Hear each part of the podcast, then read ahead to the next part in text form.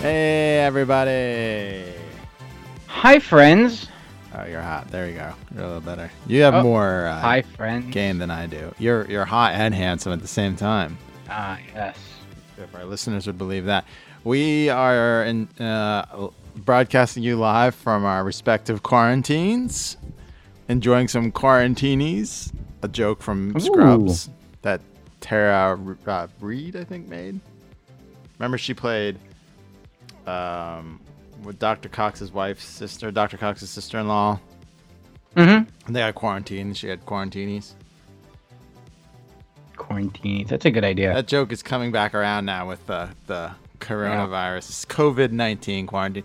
You and I, our lives have have really got really. I'm sure everyone ha everyone's lives. yeah, they're shutting down the liquor stores. Are they?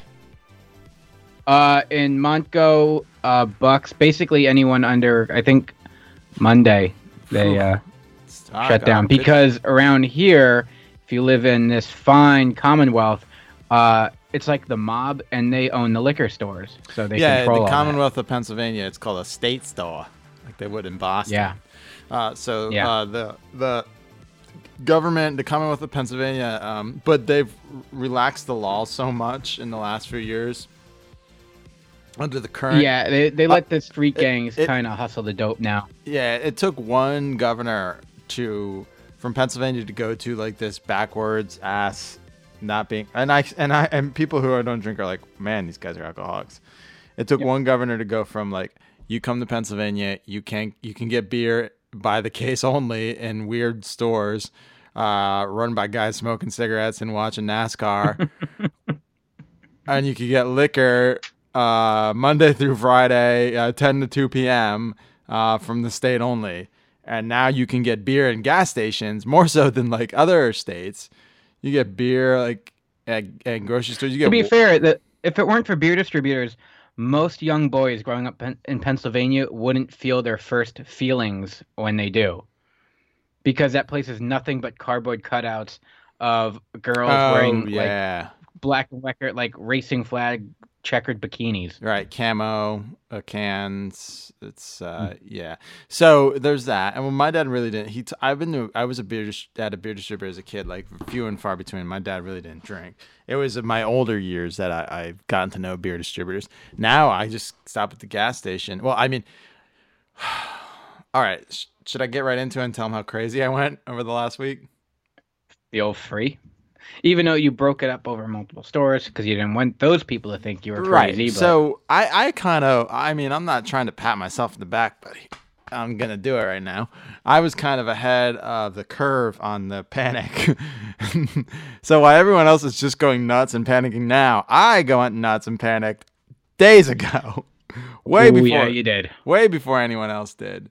And uh, I didn't buy anything like crazy. I didn't get like a thousand rolls of toilet paper, or I, I already had enough uh, um, hand sanitizer to uh, smother a moose. See, this is how they got to the three seashells in Demolition Man. Something like this happened, and we ran out of toilet paper.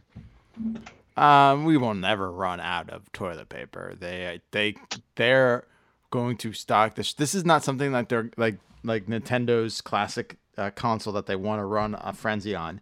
They want to sell. Oh, they're not going to cut back production toilet paper and then raise the price on it. Right. They're going to sell you sell us. They're they're going to sell us every roll. Now Purell, I heard the company who makes Purell, I heard was uh, uh, doing some price gouging shit. I don't know how true it is. I just heard it from the grapevine. Um, but whatever. That's here nor there. You can Oh, make New York, they had uh, uh, traffic cops. yeah, giving tickets to people who Yeah. are. Pri- I'm talking that's stores. I'm talking about Purell was doing Yeah. just that cutback production, raising prices. back. Fr from what I heard, that might not 100% be true. There's so much unsubstantiated, unsubstantiated gossip uh, about the COVID 19 out there that you don't know what's true. But I do know that the people who make toilet paper are going are going to make it like fucking try and sell you every single roll you'll buy while this pandemic's going on. Because they know in a couple weeks you're going to be quarantined and not buying shit. Yeah. Well, no, no. Well, you you be eating at that point nothing but processed food. And How is that any different drinking from alcohol, and you're going to go through twice as much toilet paper as you did before. Yeah, but how, no, you won't because how is eating nothing but processed food and drinking alcohol different from 95% of Americans' lives on a daily basis anyway? How's Uh, Squeezer, how's your uh, life was- changing? Um, All that unprocessed food and non-alcoholic beverages you drink on a regular basis. Shut up. I had a I had some edamame today. Was I, it I choked them down. was it was it clean picked or was it processed and frozen in a plastic bag? Fucking frozen in a plastic bag. Where do you think I live? Right, Fucking Iowa. So that's processed. I'm not saying there's anything wrong with that, Squeezer. I'm just saying let's not shit on getting the shits from processed food. Uh, let's not let's not fling shit at shit houses and to be a little James. Fair Lady. enough. Yeah. so uh, I came back from Jamaica a little. I was in. So I, I I like woke up in like like 3:30 a.m. one night and I couldn't fall back asleep. So all I had was the internet, uh, and uh, I really dug myself a hole of. Oh, just the internet. Yeah. So, but I, w- I was sure to read only like what I perceived as as facts. Like I would only read like I've been a good boy. Like I stick to this CDC, World Health, and well before this was even before the CDC and World Health. This was just like like scientific. Like you could go and read scientific journals. Like a lot of Reddit boards will link back to them and like cite their sources. So I was reading a lot of this, and, and they were all saying, this is what's going to happen. This is what's going to happen. This is what's going to happen. This isn't a possibility. This is what's going to happen. And I really got freaked out. I'm like, oh yeah, you were just kind of staring off into the nothing. And I kind of made fun of you for it. A couple of us did. And then we realized if you, in hindsight, like if you're the one that's freaking out over this, maybe we should pay attention. You are our canary in the coal mine. well, I appreciate that. Yeah, uh, our friend Christy said the same thing. She said, uh, my panic was her panic. Like, because normally I, I don't, th- it's really hard to make me panic about a situation. There has to be data present for me to panic. And you're probably at home saying, don't panic, this is going to blow over. And uh, you listen, we're going to be fine. You, Yeah. me, our most of our listeners are going to be fine. But if, if we give a shit about our elder, elder elderly population and and and and the, the sick and immune uh, suppressed If, population, and this is a big if. right? You might not, but if you do, you have to follow these guidelines because they're they're finding that we might be more contagious than they thought. They assume that it was only uh, people who were showing symptoms are passing this, and now they're saying you could be asymptomatic and completely healthy, have this, and be passing it, which is fucking scary. Fucking kids. So stay. Yeah, kids, they're little virus beacons. They're just running around fine. Kids cannot get kids under the age of 19. The younger they are, the less likely they are to get sick from this. And um, they're just, but they're just passing along, passing along. Don't take kids to see. Polly. I just saw I saw a thing on fucking Instagram. The little Cub Scout. I pledge to stay at home and get drunk alone because sitting near others will literally kill thousands of old people. Yeah, it's true. Yep. So I mean, don't go little if you're in an area, and almost almost every state right now is pretty much in this situation, and and, and other countries around the world. I know we have listeners in Australia and New Zealand. What a workshop! What up? Um, I know we have listeners in the Philippines. We have listeners everywhere. Uh, if the uh, COVID nineteen is in your area, yeah, just stay home. Just, uh, you know, I stocked up. I got plenty of garbage food to eat, and and kill myself in the long run. Yeah. Uh, and then I went a little crazy on beer. Fucking Eric from Texas got Sam Summer Ale. It's brewed in my backyard squeezer, and this motherfucker, thousands of miles away, has it. It's not out here yet. Uh, anyway, I got I, I got a Can you stop at the brewery? I that's what Enchantress said. She said just knock on the door and be like, "Hello, can I have some summer ale? It's an emergency." I'm serious. Let me let me make a tech. Let me make a call. See what I can do for you. Yeah, if you know anyone who could hook me up, I'm I'm not I'm not looking for handouts. He wants to ruin his life. He's given up a sweet gig moving pallets to be a state cop. I don't get it. I've got cash money to pay for this. Uh yes, so don't go out. I know St. Patrick's Day is Tuesday. Fuck, you've gotten drunk and acted like an idiot for how many St. Patrick's Days in a row? You can take one off. This off. is coming from the king. Right. My last name is Kelly, for fuck's sake. Um, just take this one off, you know. Squeezer and I, we could Listen be. us. we- We're supposed to be on a flight to Florida, sunny Florida, in less than Yeah. 12 hours, and more than 12, in, in thir- 14 hours. But we're not. It's not happening. so, well, there wouldn't be anything to do even No. if we did go. Right. We work in sports, everybody. And I feel really bad for anybody who Yeah. works in sports. We're lucky enough, we're fortunate like- enough to have a full time salaried position in sports, but a lot of people are gig to gig. Most.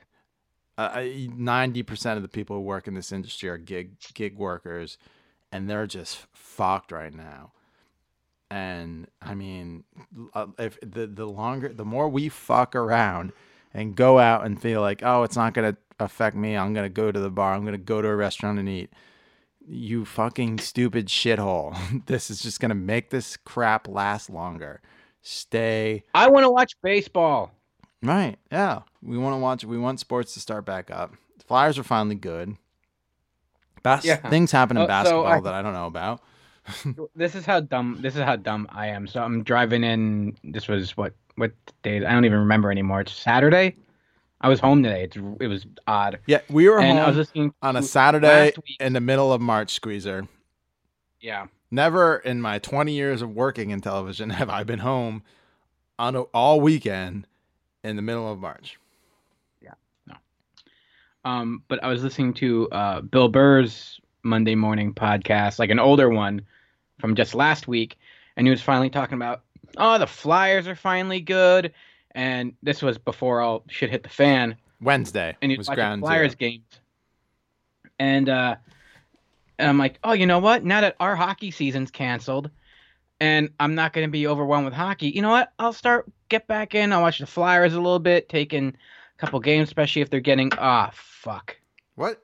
Are you that dumb? Come on, Seriously, I'm, Squeezer. no, no, my I, I'm fucking tired. All right, but my mind actually, the first thing I thought was, you know what? Now with no hockey, I can watch the Flyers. Now with no hockey, I can watch hockey. yes. Uh, it's you know you, you gotta you divert brain power to places where it matters, and those things can you know. Um, well, last night, uh, Enchantress and I played Jurassic Park Danger, the board game. It was pretty fun. She won. She, uh, there's a players play as humans and one player plays as dinosaur. And when it's dinosaurs, and with two players, it's one player playing as the dinosaurs and the other player playing as the humans. It's actually a pretty fun game. She won, of course. Um, and today we woke up. I, I, I cleaned, squeeze. I put laundry away. I cleaned Nice. the kitchen. Um, Yeah. We went for a hike at Bake Oven Knob. They're gonna start shutting state parks down too, though, county by county. It's not a state park. Oh, it's not. No. Oh. The game lands around there are, but it's Yeah. Bake Oven Knob is not a state park. Uh, that's nice up there. Good for you. You got a nice day for it. I, I was out Um, in the yard with the kid. She's just ro- literally rolling around in dirt. Well, yeah. Was, was that a hill you sent me, or was that just the No, that's my backyard. That was her just. That was flat rolling- ground. That was flat ground. Um, I figured. it looked, but it looked, yeah, like she was just rolling down the hill because Yeah. it was. She's already gone stir crazy because you can't go to the local zoo. You can't go to Well, so anything you- fun. You, can go to park like playgrounds, as long as there's no kids there. oh yeah, yeah, but then there's other kids there. No, the one we went to, there wasn't. So Oh. we, after we left um, Bake Oven Knob, we went to uh, Covered Bridge Park, Wehr's Dam, Mm-hmm. Yep. Got and my uh, engagement photos taken there. do you know there's a whole? Everyone else oh area. yeah, I, I made a thing for those with you, Yeah. and edited Grimace as your bride. Yes. You knew something. You know I was gonna Photoshop something when you gave me those. Oh, I knew it. Yeah. Um, Uh, so we went in. It, there wasn't a lot of people there at all. We swang on the swings. I jumped. I got really high and I jumped. Uh, I stuck the landing. I was proud of myself. Then Nice. I realized there's a frisbee golf course back there, a pretty nice one. I had no Yeah. idea. I haven't frisbee golfed in 25 years, probably. I have a really nice one, like a block from my house right here. We also have one. You know the Weiss on Route 100. Yep. Like, oh yeah, and uh, we used to film there all the time. We would have to like stop down, like a murder, because someone was like playing through. That's five minutes from my house. Yeah. It's We gotta five get you minutes from hooked your, up. from your mom's house. I know. I got to get to the fairgrounds. yeah, because you're, you're a big fancy executive now, and you don't golf, so now you can disc golf. The frisbee golf. Yeah. You can drag some guy in khakis out into the woods. Yeah. No, well, that this is you don't you wait on people to serve you beer. You throw two 40s in your backpack and you take them out with you. Yeah. Uh, but yes, and then we came home and we played uh, some Jackbox games uh, on PlayStation. Cool. They're fun.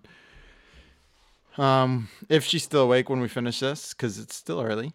Uh, we're- Yeah. we're, gonna play some more board games. Uh, but We might finish this today. yeah, we might.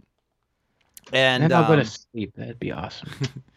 we watched Toy. I saw Toy Story 4 finally. It's really good. it is, isn't it? It's like they figured out a way to make a whole new cast of characters, Yep. and they're wonderful. Key and Peele as Bunny and Ducky. That is. I actually bought that uh, um, Christmas ornament for Mrs. Squeezer for Christmas because they were her absolute favorite. I yeah, I bought. Uh, and is is the timing of that bit of theirs not?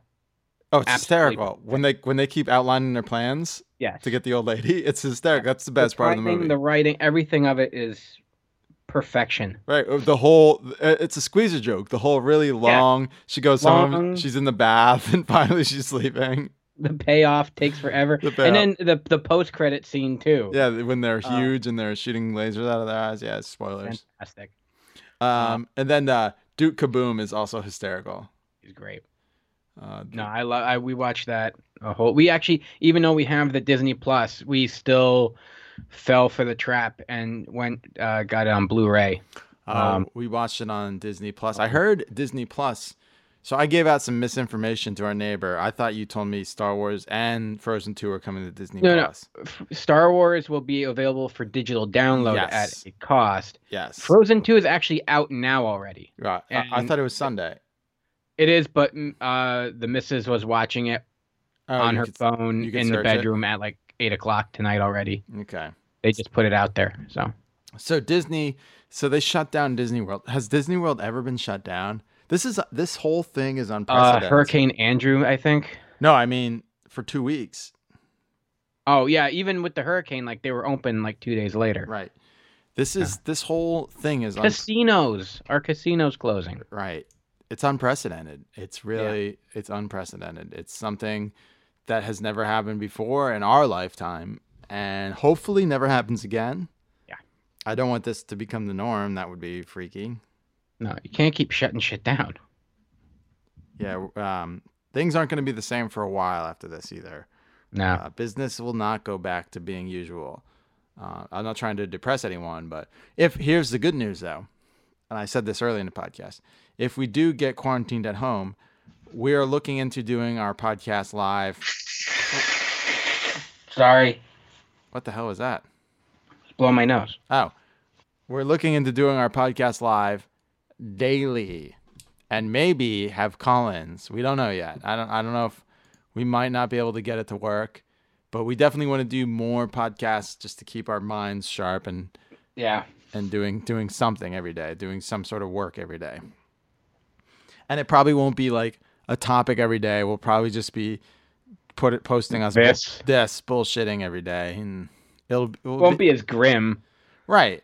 We'll we'll be here for you every day. That's what that's what we plan on doing if if we get quarantined, which is this distinct possibility within the next Mhm. two weeks. So it the, well, and when we say every day during a quarantine, like if it's like like eight weeks, um, at some point I, I'm gonna need a little time from you, buddy. oh, we'll see. We'll see what I allow. You work, you I just won't pick up my phone you work for me, Monday through Friday. Monday through Friday. Yeah, on weekends. No, no, not weekends. Not weekends. Weekdays. Okay. Weekdays. All right.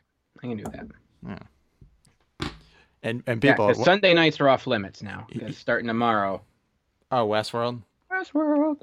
Uh, we watched McMillions. So I like to uh, take credit for breaking the Monopoly story to thirty thousand of you. When I when they were like promoting that, I'm like, wait, Yeah, I talked Talked about, about that. Yeah, no one knew about it, but I read a Vox story about it while I was at Musikfest like three years ago, and I brought it up on the podcast. And all of a sudden, it, it's a, a documentary on HBO. We watched it; it's really good, and they're supposedly making a movie. Ben Affleck and Matt Damon. I did not break the story, people. I'm just being uh, grandiose. Yeah. And, and Chantress is coughing in the background because she's getting over an actual cold, not coronavirus. So don't freak out. If I cough, I have asthma. Everybody, come on, leave me Mm. alone. now I'm a sneezy boy. Yeah, sneezing isn't a uh, a uh, uh, symptom. So So you'll let me in the building. no, Come on. no. We'll determine that tomorrow. Uh, so anyway, I'm not saying I'm Squeezer's boss on the podcast. We're equals on the show. In fact, he's you- probably he's my he's probably my superior. But in our nine to five, in some sort of weird way, I am kind of his boss. You wouldn't know it by seeing our interactions, No, it's yeah. Or the way we're dressed. right?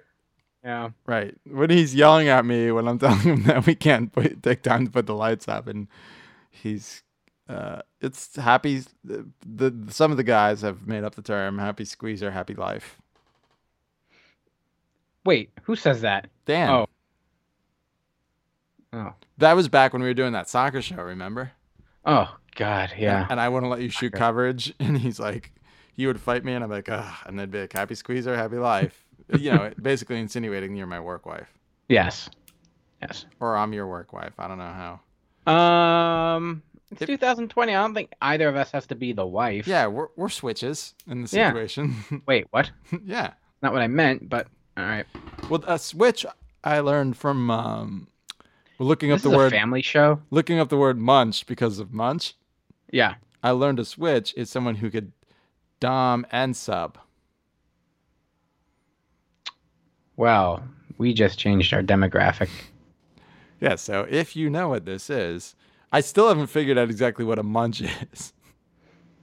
It's It's Monchhichi. It's no, it's something to do with BDSM, and it's a it's a non-sexual gathering. I don't understand Oh. what the terminology and the etymology is, but Gotcha. But So- he is named after a Monchhichi because he looks like a Monchhichi. Yeah, he looks like a Monchhichi doll, uh, and his name nickname is Munch. But we learned that there's some sort of sexual gathering, non-sexual sexual gathering Well, called. a I mean, to be fair, there is every word in the English language could be construed for that one way it? or the other. Ru- Rule thirty-four. Yeah, you just make it up. No, the the pornography one. Yeah, I'm aware of that. If it exists, there's internet. There's there's uh, there's- pornography of it, yes. Right. Yeah. And part B is if it does not exist, it is your responsibility to create said pornography. Too bad there's already Smurfs porn. Huh? Is there Snorks porn? I think we we definitely think- discussed Snorks porn already on the show. Yeah, I'm pretty sure we got there. That's so weird that this is there's Well, it's they're same brains that we started with this show with, so Yeah, I guess you're right about that. Um. Anyway, uh, I guess we got through all our coronavirus. Uh, there's really not much other news to talk about. uh no. I pre-ordered. everything got like yeah, So, overwhelmed. of course, we talked Toy Fair, and Hasbro released all our. Oh, I got the WWE Master of the Universe Series One. Jake, a sweet boy, went to the Walmart near your part of town, which you probably should have went Mhm. to to begin with, but you're not a Yeah. sweet boy like Jake is. Mhm. and got me the four series one, the Finn Balor, the Sting, Triple H, and Ultimate Warrior. Uh, those Masters of the WWE Universe figures are so fucking cool. Um, I'll see him on Monday. you saw him there. I've been on my desk for like three days. Oh yeah, I I didn't look at him. I'll look at him on Monday then. well, we'll see about that. We shall see. Uh, I pre-ordered my our real Ghostbusters re-releases. the four original guys, the Green Ghost and the Stay Puft. I got Mm-hmm. two of each motherfucker. Uh, I don't know. That's it. That's all the news that's fit to print. Uh, I don't know if there's any junk food news. It's been slow. Even if there's in junk food, even if there is junk food news, you're not gonna get in a supermarket and have the patience to find this shit. No. Oh, I did have a um, uh, Reese's. Uh, was it outrageous? Oh yeah, the outrageous part. Yeah, we talked Yeah. about it on the last show. Talked about it, and then I'm like, you know what? I'm gonna get me one of these. Wow, I, I did not feel good. But it, it it's Like, delicious, one- right? One, it was delicious. One bite, and I, my eyes, I kind of just popped, and like I felt flush. And I'm like, all right, I'm gonna have to eat this slowly over the course of this game. And You didn't. by the time we rolled the open, I was done with it. and it was like I was just rocking back and forth in my chair, and my skin was hot and tingly, and uh, That's a lot of sugar. it It's- it's a lot of sugar A lot of delicious for someone sugar. that I don't eat a lot of like candy sugar. Yeah, but see, here's I saw you drink a can of Coke Heavy the other day. yeah, I had a pounding fucking headache. Okay, there's less sugar in that candy bar than there is in that can. Really? Yeah. Interesting. Well, It's probably just the way your body metabolizes it. poss- possibly. Mm. It could be. Well, you know, it's. I also wasn't feeling good. I don't know how science works. All I know is uh, an ibuprofen or an Excedrin and a can of Coke and headache gone. Coke Heavy will do the do- job, but I can't take the sugar anymore. It gives me a headache now, so Ah. I kind of walk myself into that. I had a I and I rarely I don't I'm not a soda guy, but I had a root beer today. God, it was so good. Was it better than your root beer float I had a root beer. back in How the you know- summer? Your uh, your mug of root beer float that. Oh no, because I had a root beer float the other day too. We had leftover root beer from her birthday party, so I bought ice cream so we can make root beer floats. It blew the kid's mind. Oh yeah, root beer floats are like crack to kids. She didn't like it though. Okay, so there's 22 grams of sugar in a Reese's Outrageous bar. Okay. There's 39 in a 12 ounce can of Coke. Holy shit! Yeah, Wow. so uh, it's a lot of sugar. It was really good. I'm not gonna have one for quite some time. No, and root beer is really good too. Oh, God, I hate. No. I, I'm sorry. Oh shit, I was still talking. We were when you were comparing the sugar.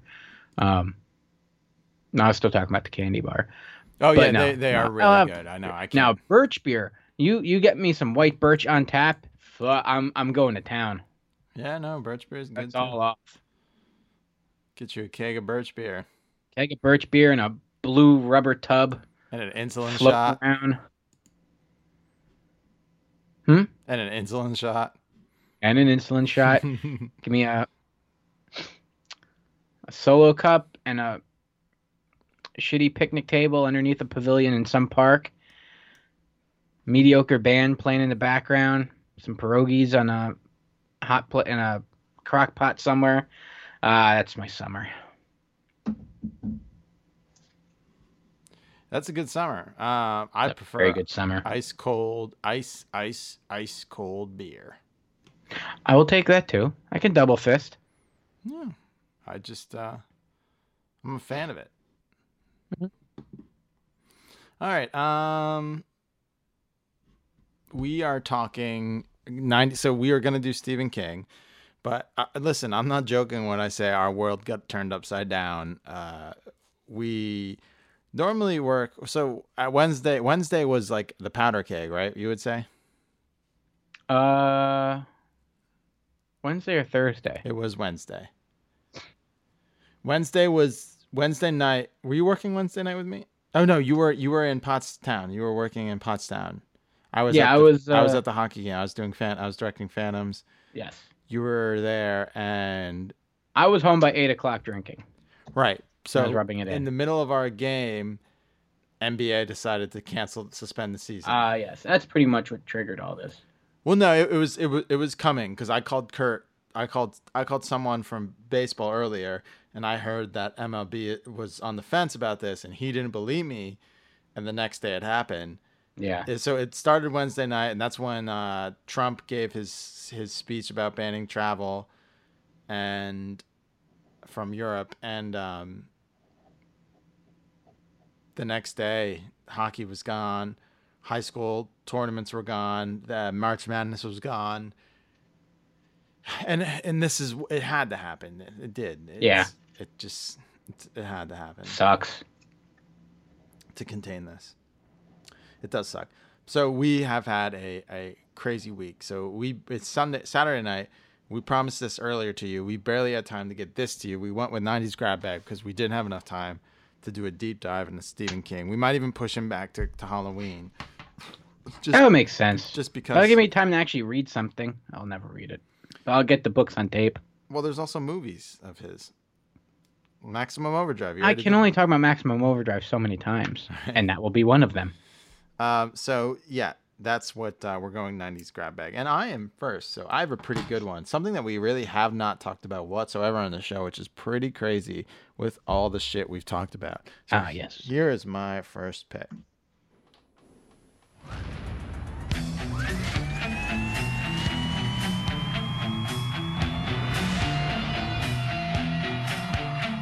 If there's something strange in your neighborhood, who you gonna call?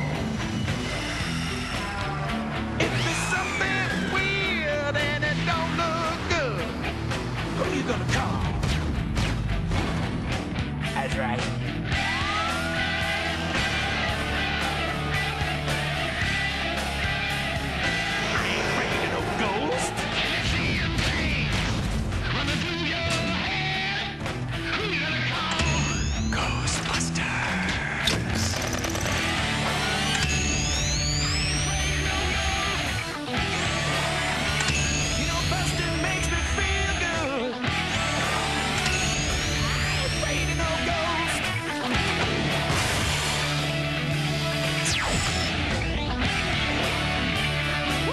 I'm sorry, I really like that version of the Ghostbusters song from Extreme Ghostbusters. And Wow. listen, before you shit on it, I watched this show daily. I was obsessed with Extreme Ghostbusters. I- Really? yeah. Oh my god, are you kidding me? Of course, yeah. It came out. It was uh, from September to uh, December, I believe, of 1997, and the toys were out while I was working at KB. They were in the like six for ten section, so I I still do own all the toys. They didn't really go for much. They're from Trends Trendmasters. There was um the the four Ghostbusters, uh, Kylie, Roland, Egon, Egon Eduardo. Uh, there was Samhain, even though he was never in the show, but it was the first time there was ever a Samhain um, toy released. There was um, uh, the House Ghost, the Mouth Critter, the Slimer, Proton Pack with Plasma Blaster, Ghost Trap with Positron Blaster, the Ecto One toy, the Deluxe Kylie, Deluxe Roland, Deluxe Egon, Deluxe Eduardo. Um, all very cool. The toy, Trend Masters toys. I have almost all of them downstairs in my basement. Uh, they never gave a Garrett figure for some reason. So uh, let me tell you this. You're probably like, who's Garrett? I'll tell you. So you could watch this on Hulu. It's all on Hulu if you want to see it. Um, I think they're mostly on YouTube too. Um, but it was so uh, ghost busting has been pretty much eradicated. There's been no ghosts in New York City, and um, Egon Spengler has taken a, a job as a professor teaching uh, paranormal extermination. And um, the class doesn't really have a lot of people in it, but there's there's kids in there who are kind of into it, and a ghost starts showing back up. So Egon needs to get back in the game. So he uh, he recruits some of his students. Eduardo Rivera, um, he's like the lazy, sarcastic Pete Venkman character of the group. Ah, okay. So they- they all kind of they have a role to play. Uh, pretty much. Um, There's Kylie Griffin, who is like the super nerd, and she's like the Egon. She's like a goth chick, uh, um, goth emo girl. Uh, she's got tons of paranormal knowledge, and um, uh, her her uh, her friend was like attacked by a ghost, and she she she like believe she's a believer.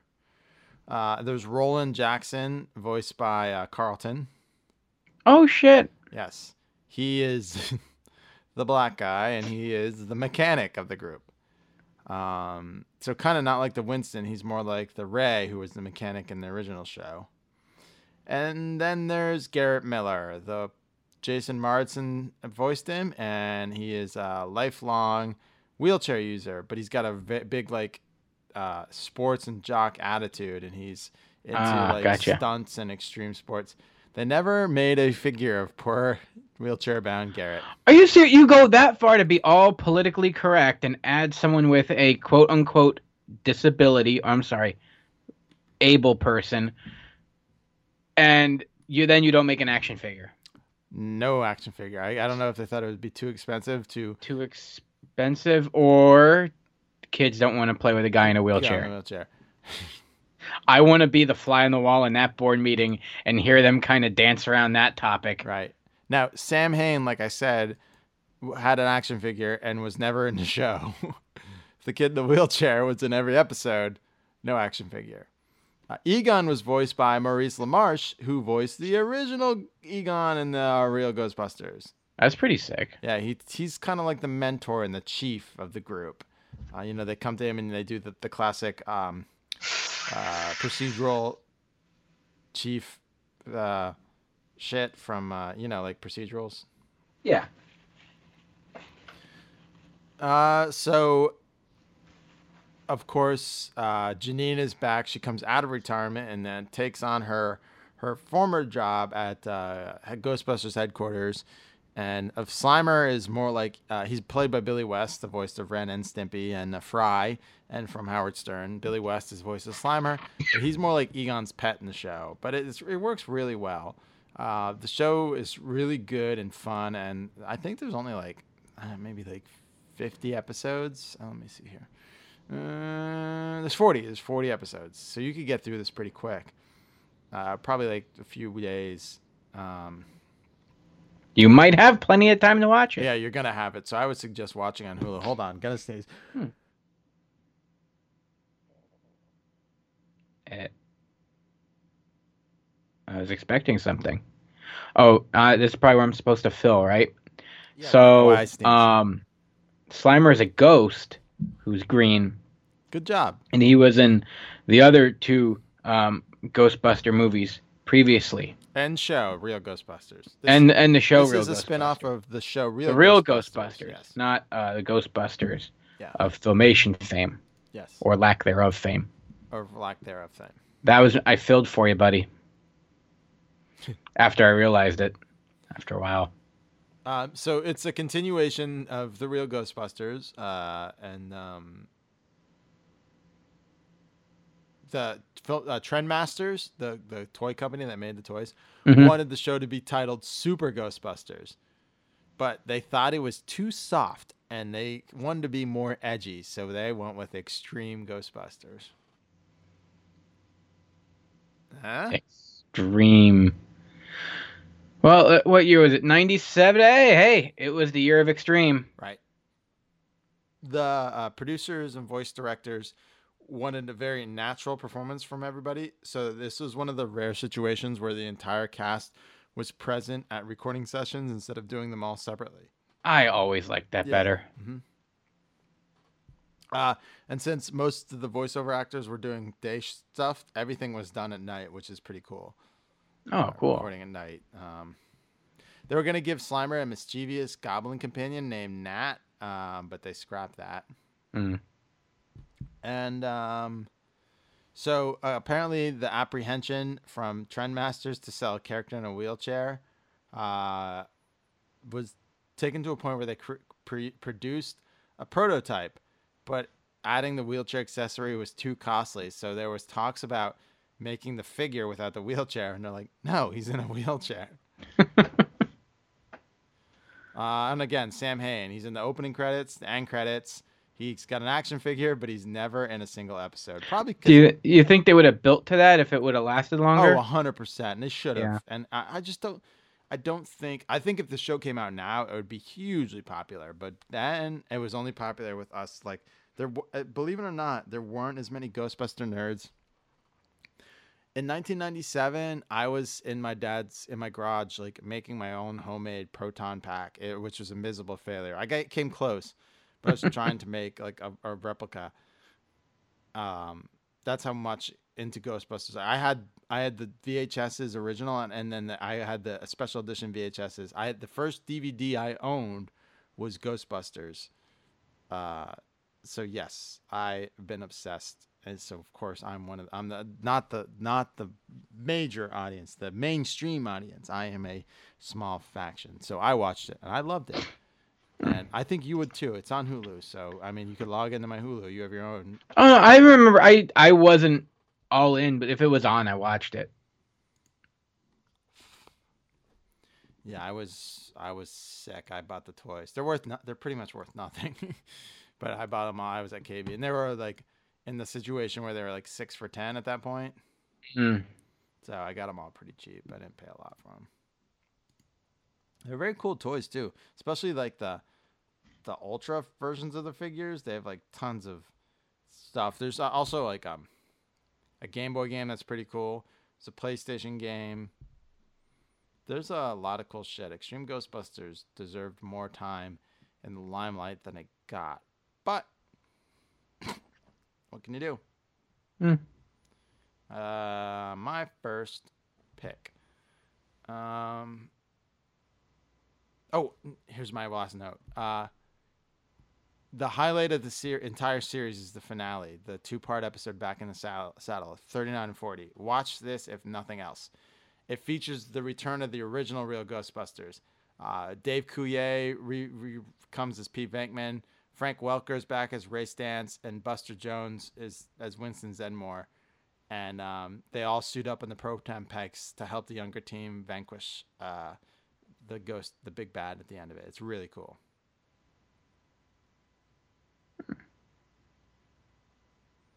So yes. Uh, all right, here All right, I'll add it to my list. the never-ending list. here is, I think, your first pick. It came out weird. I think. I hope this is right. All right, here it is.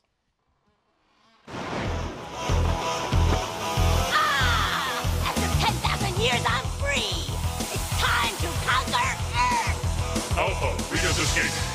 Recruit a team of teenagers with attitudes.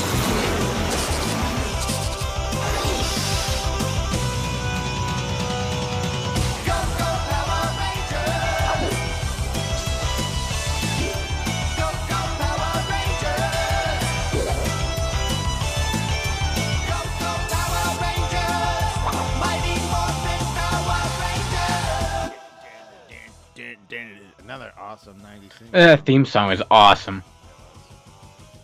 Really cool. Yeah. All right. So, Did back your in, wife Uh, talk Sorry, you go in- ahead. Did your wife coax you into doing this? no, she didn't even know I was doing this. Oh. I was just thinking about it, like what was so 90s. I'm like, oh shit, Power Rangers absolutely was. Um, and it was, uh, it, it was funny too, because I like the first like season and two, I was all in.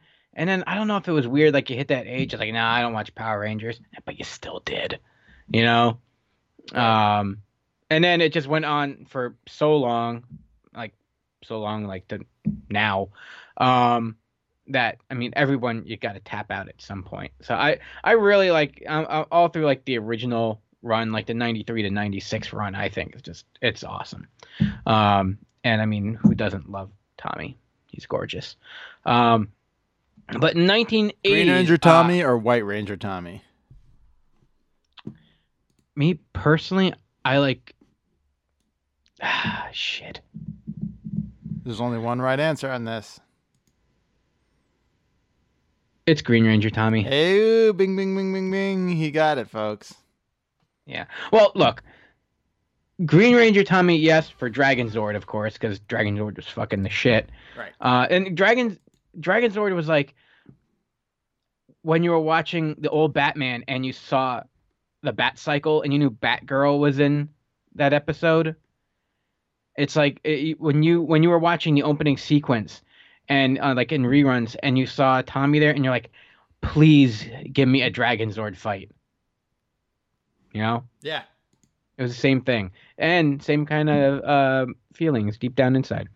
Um, so in 1993, Rita Repulsa emerged from the moon and tried to take over Earth. So a giant floating head in a tube and a flying saucer with a body uh, uh, kidnapped uh, children, uh, put them in uh, spandex suits, and said, "Go to work."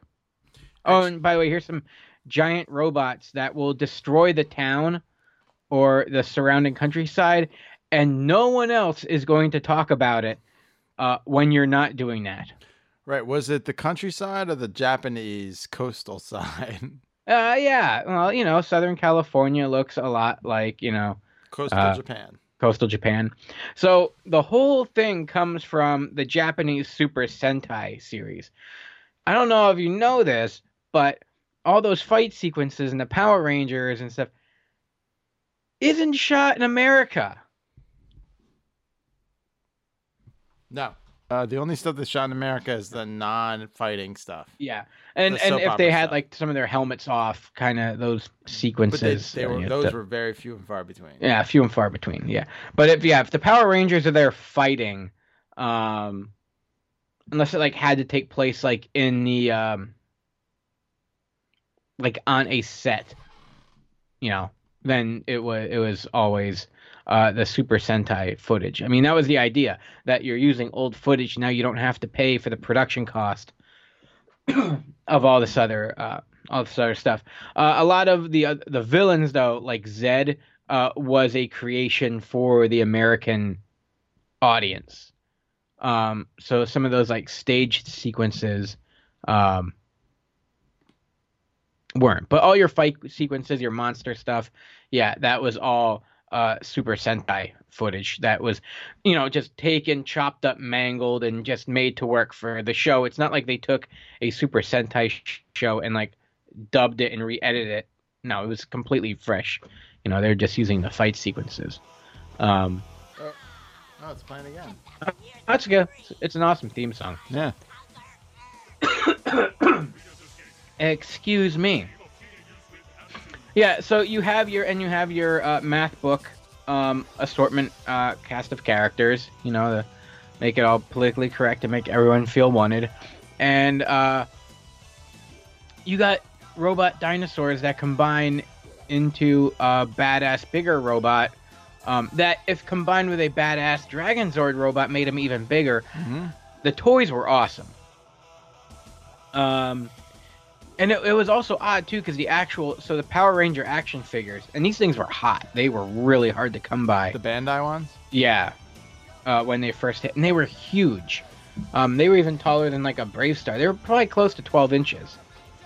Um, the actual Power Ranger, uh, like the Rangers themselves, and then uh, the Megazord was just a work of art. It was really fine craftsmanship in toy making, Mhm. and uh, I remember it. It was weird because at this point, like it was almost like I was already like on my way out.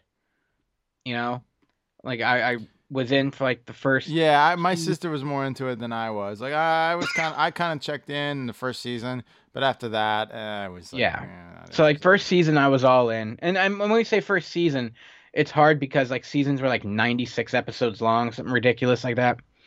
Um, but like as the White Ranger thing started to progress, then I kind of started tuning out a bit. I didn't last as long. Green Ranger Saga, still some of the greatest TV to ever exist.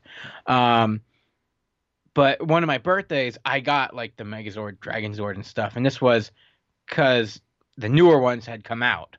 Right. You know, so uh, you know, they, they were on sale. So it's like, oh, he loves Power Rangers. I'm like, I did. They're still cool, but this is awesome. It was really sweet. Um, And yeah, so it kind of sucked me back in for a little bit. And the monsters were cool too because they were the same size as um the uh like the Power Rangers. They were pretty big, but they were basically vinyl. They were like a solid they were vinyl with like hinged arms and head. So it was basically like giant Funko Pops um that were really detailed. Like the Gold Goldar was pretty cool. I didn't have him, my cousins did. It was pretty awesome. Um There was a joke you said years ago about your wife in a pink Power Ranger costume, yeah. and you're gonna you're gonna cosplay with, as Oh, Goldar. uh, yeah, it's Goldar. Yeah. Yeah, I'm trying to. Hmm. it was I, good. I, I, it, was funny. it was a good one. I don't. It was demeaning to myself, of course, but uh, it was just. um, it was kind of like on the cuff. Like I, you can't repeat it, but it was pretty funny. no, no. Thank you. I appreciate that. Um, I feel like, and this was one one of the first, like, uh, serials that you kind of got sucked into as a kid. You know, like we had, like some cartoons had like a um, like a series, like a run, like GI Joe did in particular, like did mini series, like uh, like four episode mini series and stuff. But like, this is the first thing like I remember where it's like a continuous like soap opera style storyline, uh, that you could kind of get pulled into hmm week after week or day, day after day. Yeah, it was. It was legit a soap opera. Oh, absolutely. Down to the sets and lighting and acting and all that. It was very much so. Yeah, uh Haim Saban was Saban sorry. I'm losing my voice. Oh crap. No, Uh yeah. Uh I it's can't from carry talking. this show. God damn it. I know. Um he was in Japan, he was in the hotel, all they had on was a Super Sentai, and he's like, huh. I'm, I'm gonna get me some of this. So he's like, uh, why don't I just put this over to American audiences? You're right over there. I am losing it. uh, and it, it took uh, a lot of time and some years um, throughout the 80s and a couple of missed launches and stuff, but uh, eventually they uh, they landed on the Power Ranger thing. And uh, he also is responsible for the um, uh, the theme song. Who is that? Haim Saban. Oh. He is also 100% responsible for Jay and Silent Bob reboot, Saban Films. Oh, well, that was nice of him. Thanks. Yeah, and that uh, shitty Power Rangers movie that came out a few years ago. Oh, yeah, that too. Man, not everything's a home run. No. but yeah, you'll have plenty of time. Go back, watch some old Power Rangers. Um, There's another movie coming out now too, isn't there? I really don't know. I, I can't answer that. There is. Uh, quick Google rad years before I'm wrong about that. Googling with the rad years. Squeeze is gonna Google with his little fingers, find out all the information. Squeeze, squeeze, Oh, squeeze, no. Googling with That was the just rad 2017 years. one. All right. I forgot about it. Like I remember it was coming out and then I forgot. So that's why it looked new to me. All right. Um, do you want to move on? Get a drink of water, Yeah, go get a drink of water, and and then we're gonna have the next pick. and um, we're gonna have the next pick. Here is my next pick. Squeezer, get your drink of water.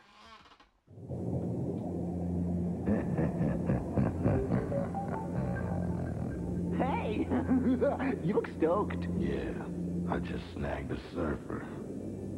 A surfer? so what's the big deal? He was chewing Cinnaburst. Oh, flavor crystals? Flavor crystals? Excellent! Yes! Cinnaburst with flavor crystals. Bite the burst. Uh, a few weeks ago, Squeezer, I talked about uh, Cinnaburst bubblegum and how we would chew it uh, with the wrappers on. Yeah, you kind of blew my mind with that one. So Cinnaburst came out like eh, 1992 and was like hugely popular. It became really popular when I was in middle school at uh, uh, Troxell, and, and and a lot of us would eat the gum with um, the You all right? Yeah, I'm good. Sorry, I didn't. I don't have a cough button yet. Eat the gum with the wrapper on. And I heard after I said that, I heard a lot of response from our listeners. I did the same thing. We chewed the gum with the fucking wrapper on. So we are all idiots. Um, so there was Cinnaburst, which is this white gum with like little cinnamon candy crystals in it. And they would be like, may not be suitable for adults. It was really targeted towards kids. Then they released a Mintaburst flavor, of, of course, was a mint gum, and then a Fruitaburst flavor, which was kind of gross.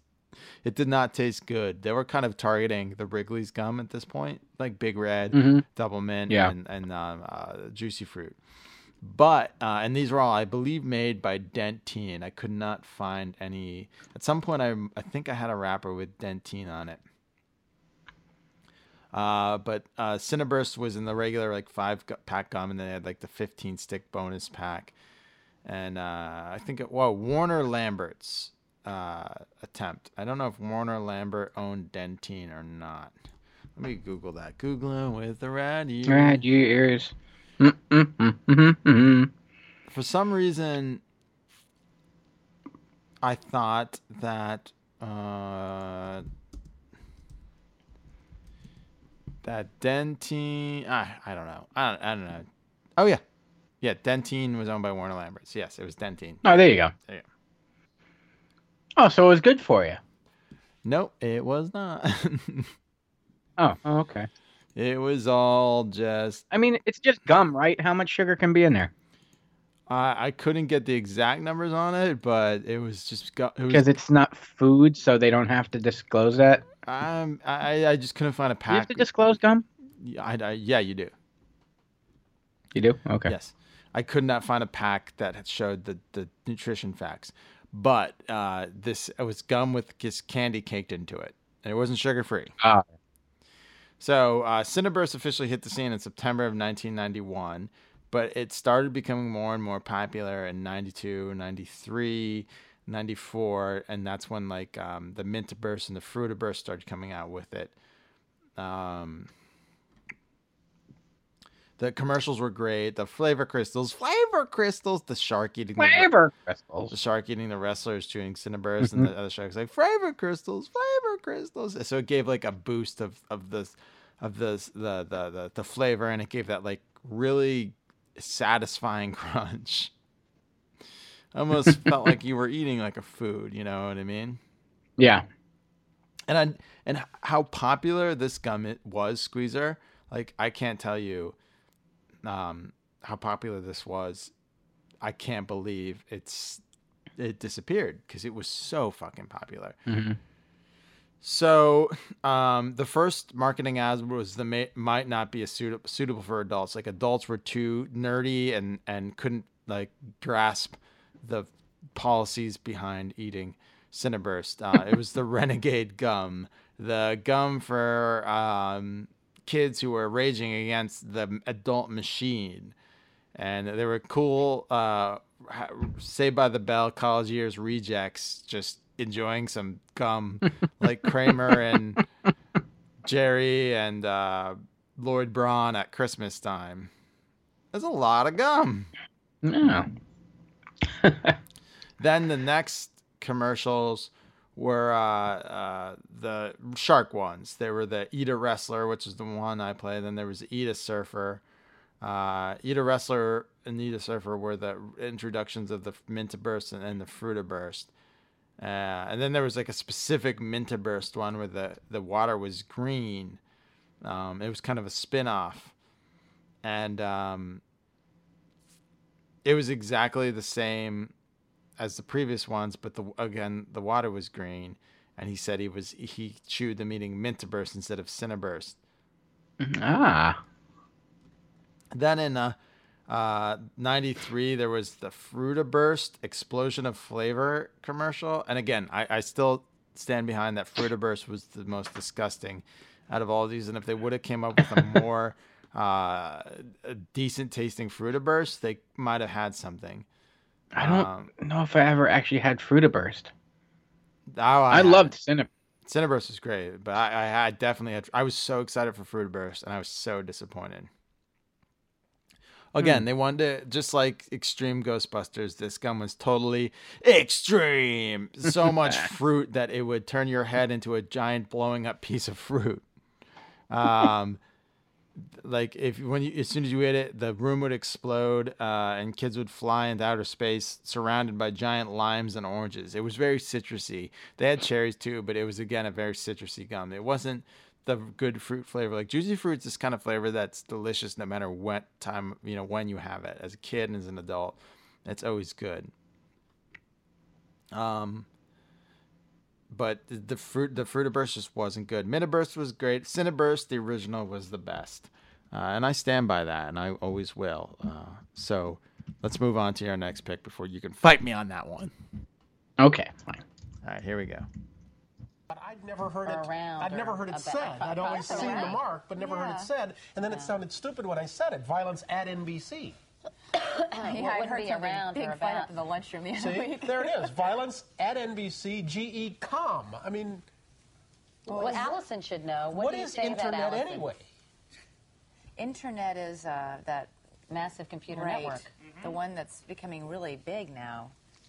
What do you mean? That's big. What do you- How does one? What do you write to it like mail? No, a lot of people use it and communicate. It, I guess they can communicate with NBC writers and producers. Allison, can you explain what internet is? No, she can't say anything in ten seconds or less. Oh, Allison will be in the studio shortly. What is What does it mean? It's a giant computer network made up made up of uh, started from. Oh, I thought you were going to tell us what this was. It's You like can a look in the computer dictionary. billboard. It's, it's not in it. It's it, it's it's a computer billboard, but it's Right. nationwide. And it's it's several uh, universities and everything all joined together. And Right. And others can access it. and- Right. And it's getting bigger and bigger all the time. It came great. in really handy during the quake. A lot of people, that's how they were communicating out to tell family and loved ones they were okay because all the phone lines were down. I was telling Katie. But you don't need you don't need that. All the phone lines are down, so you got on the internet. I, I at first I thought this was current broadcasters talking about coronavirus. It nothing changes. I, I nothing. now watching this clip is even better. Bryant Gumbel like with his hands and his a complete guffaw of what Try- what is the internet? It's uh This the clip's little mark with the A and the ring around it. And then he's being an asshole to that producer. He's like, oh, you just look it up in the dictionary. I want to know what the internet is. Yeah, and then Yeah, once telling, and you know that was probably was probably just a floor manager. who- right, once you find out, please let Captain know. Yeah, uh, we'll do. Are you looking at the internet? Oh, I mean, and this was so '94. I was trying to figure out. I think it, it was about '94, '95 when we got internet in the house. '93 we got our first computer, and it was probably yeah '94 is when we got online. I was a little ahead of you. Well, yeah, I knew you were in that, but you know we were I had I had Jeffrey. we were further ahead than Bryant Gumbel. We were probably, and I'm not uh, posturing here or bullshitting you. We were probably one of the first 100 homes in America with a cable modem. Oh, that doesn't surprise me at all. It was about the size of a VCR, but we had one. Um, but there was no like, there was no book. You know, there's no like. It was just the internet. Dummy's Guide to the Internet. I didn't know that. You just went on, you figured it out. Well, there's no easy way. Like, if you would describe what the internet is now, there's no easy way to describe it. With each device, with each each change in software, it changes the hardware, and each change in hardware changes the software. So it's a it's a, a evolving thing. It's you know right now it's basically now it's everyday life. But uh, can you describe the internet now? If I would be like, Squeezer, 2020, what is the internet? Tell me what it is. Uh, well, now you're putting me on the spot. Panic, paranoia, and bullshit. Pretty much, uh, pornography. Okay. It is a conveyor of pornography, and with that uh, comes the ability to communicate with others through various means of both text, visual, and audio formats in forms of uh, podcasting, music. Yeah, what we're uh, doing right video. now is on the internet. Um, Also, uh, gaming. Uh, you can play games on the internet. Uh, unless you want to play uh, uh, Doom in 4K on Google Stadia. Uh, you know, it's uh, you can do a lot with it. And download pornography. Is that what your pick is? The internet? Yeah, kind of, sort of. It was more or less a uh, getting on or like just figuring it out as you go kind of thing. What was your first online uh, software? Uh, it was so we had Netscape. Oh, you were that late? What's that? Oh, I was I was like, oh, you were that late? Oh, shut up. We had uh, um, Prodigy was our first internet, My neighbor had Prodigy. and our log my login was JYEV35C. I still remember it. Jeffrey's was A, Chris was B, and mine was C, and my grandpa was D. Um, and my dad had us locked out of everything. We really couldn't do everything, so there was not much you could do on there. We could send each other messages because that's who we you know we knew. But then um, when we got cable modems, we had like everything was split up. So there was like Gopher, and I forget what Gopher was. There was WinSock. There was stuff for like like board messaging boards and, and internet protocols, and then Mosaic was um, the first web browser, and that technology was then built into Netscape and I believe Mozilla, which makes Firefox, Mhm. which which is the basis of every pretty much every browser we use now. Um, uh, Safari, whatever the fuck Microsoft has out now, Chrome, various versions of it. But yeah, it w- there was like a, a file full of things. You once you would log on, you would click these things to use. It was it was strange. And there was remember one way cable modems. Yeah. So your your download speed was mm-hmm. through cables, but you would still have to log on with, through a phone line to upload speed.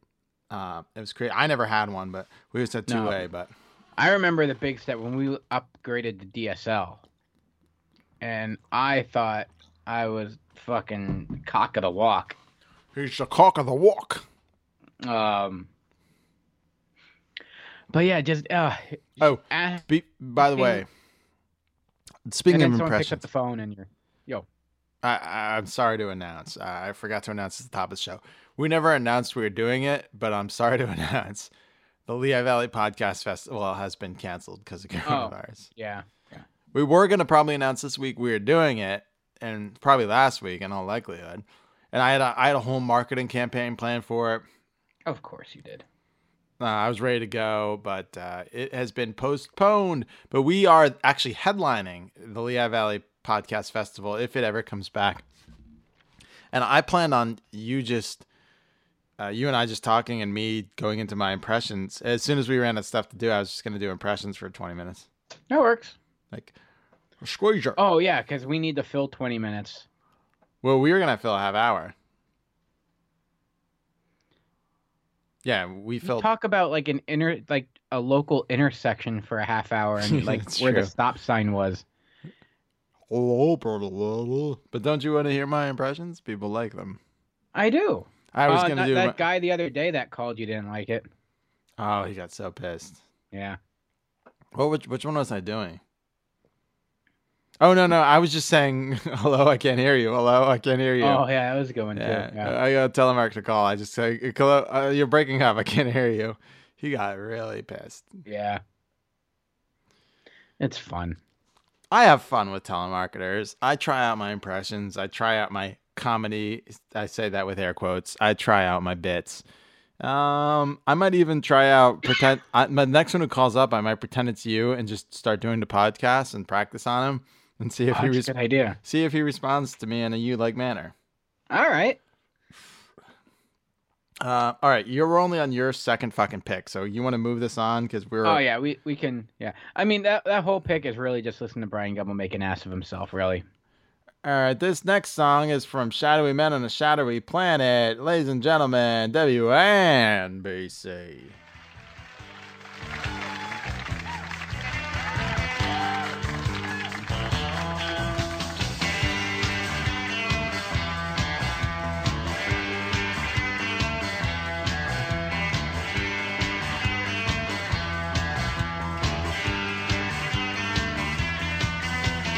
Dun, dun, dun. Squeezer, this theme song, what's it from? Mhm. I know you know it in your head. I know, cause I'm singing it. And it's like I, I'm playing along with it, and I'm. So uh, when I lived in this apartment uh, in college, my roommate played bass and I played guitar, and his buddy played drums, and he was like, "Do you care if we keep the drums in here?" And I'm like, "No problem." And every day when I'd get home from class, we'd watch a show on Comedy Central, and we'd smoke various marijuana plants Mhm. and enjoy ourselves very thoroughly. And one day I was like, we should figure this song out and play that because it's really easy because we didn't have anyone to sing. This is the theme song for Kids in the Hall. I knew it was kids in and all. I, t- I didn't want to be wrong, so I didn't say anything. Uh, so uh, uh, it was it's really easy to play. He played the bass, din din din din din din din din din din and I'd play, and then his buddy would come every once in a while and play the drum. But we'd practice the song. We had a down pat. The Kids in the Hall theme song was like the easiest thing for a, a, a quartet with no singer to play. So we'd like play along with the show, and then um, I I am the I I was I'm not the because I haven't watched it in forever, but I was at one point the biggest Kids in the Hall fan in the planet. You know how much I love Canadian comedy. Mhm. Oh yeah. I've seen them live three times. I would like to have seen them live more, but back when I was in college in New York, they toured a lot and they did their live show. I have the DVD of their fucking live show. Uh, I love Kids in the Hall, and they're fucking coming back on Amazon Prime, and I cannot be more excited.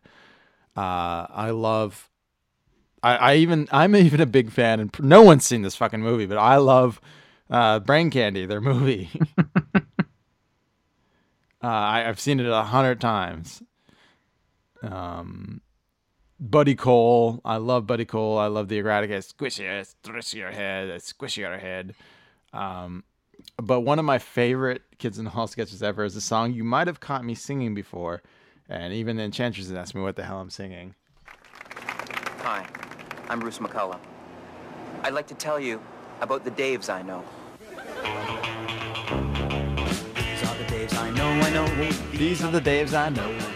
These are the Daves I know, I know. These are the Daves I know.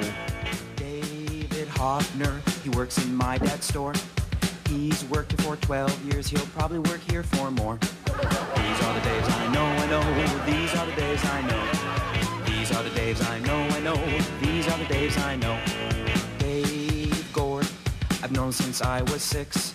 In grade he broke his leg, so we got drunk and sick. These are the Daves I know, I know. These are the Daves I know. These are the Daves I know. They're just showing random street signs and, and uh, store signs with Dave in it. This is the kind of irrelevant, irre- irreverent, irre- I can't say the word. Irreverent? Irreverent, stupid humor that I fucking love. Like a, a three minute bit about a Bruce McCulloch singing about the Daves he knows. This cat can swing. He weighs almost 50 pounds and he delivers Um, my paper on time. Of course, Kevin McDonald has been in a lot of Seinfeld. He, they've all been on The Simpsons. Scott Thompson played the gay guy who uh, almost seduced Homer when he moved in with the gay guys in Simpsons. Mhm. Scott Thompson was also close friends with Kurt Cobain. Dave Foley, famously known for one of the greatest shows ever, News Radio. Bruce McCulloch obviously is doing this. He's a genius. Martin McKinney, who was on Saturday Night Live. Uh, this show is produced by Lorne Michaels. And if you listen, if you see Brain Candy, the CEO of um, the pharmaceutical company that makes the drug sounds very much like Dr. Evil. Yes, let's all have one of the pills and take it now. It's because um, Mike Myers was doing a Lorne Michaels impression when he did Dr. Evil, and Bruce, uh, I'm sorry, uh, uh, Mark McKinney, when he was playing the evil uh, pharmaceutical boss in Brain Candy, was doing a Lorne Michaels impression. Mm, yeah, but no, we're going to have to put it up for uh, uh, over the counter. Uh, no.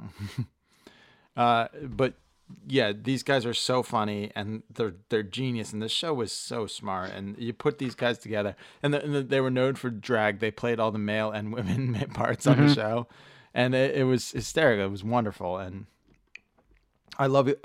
I have every season on DVD. I could go dig them out of my basement, but they're all. How you gonna actually- watch it? Well, yeah, I don't know. They're all actually on streaming various places, but I can't wait for new episodes on. Um, Bring them in. The guy's got nothing to do. They can uh, rip all your DVDs. My kids in the DVDs hall. for you. They're out. Dump They, them right into the server.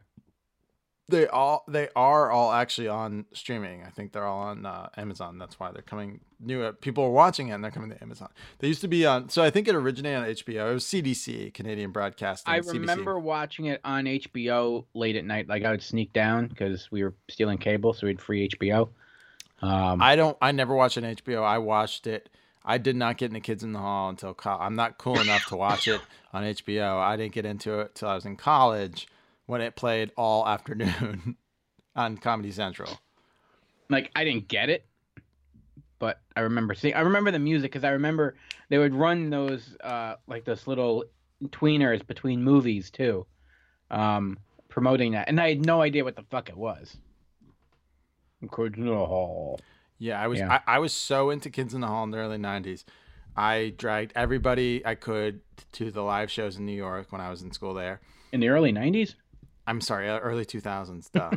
early 2000s. Hey, Ryan, you're that old. No, early 2000s. Because they, they they tour a lot. And uh, Brain Candy, I was obsessed with. I tracked down a DVD of it. I own uh, a copy of the movie. It was really hard to get, and because it was it bombed.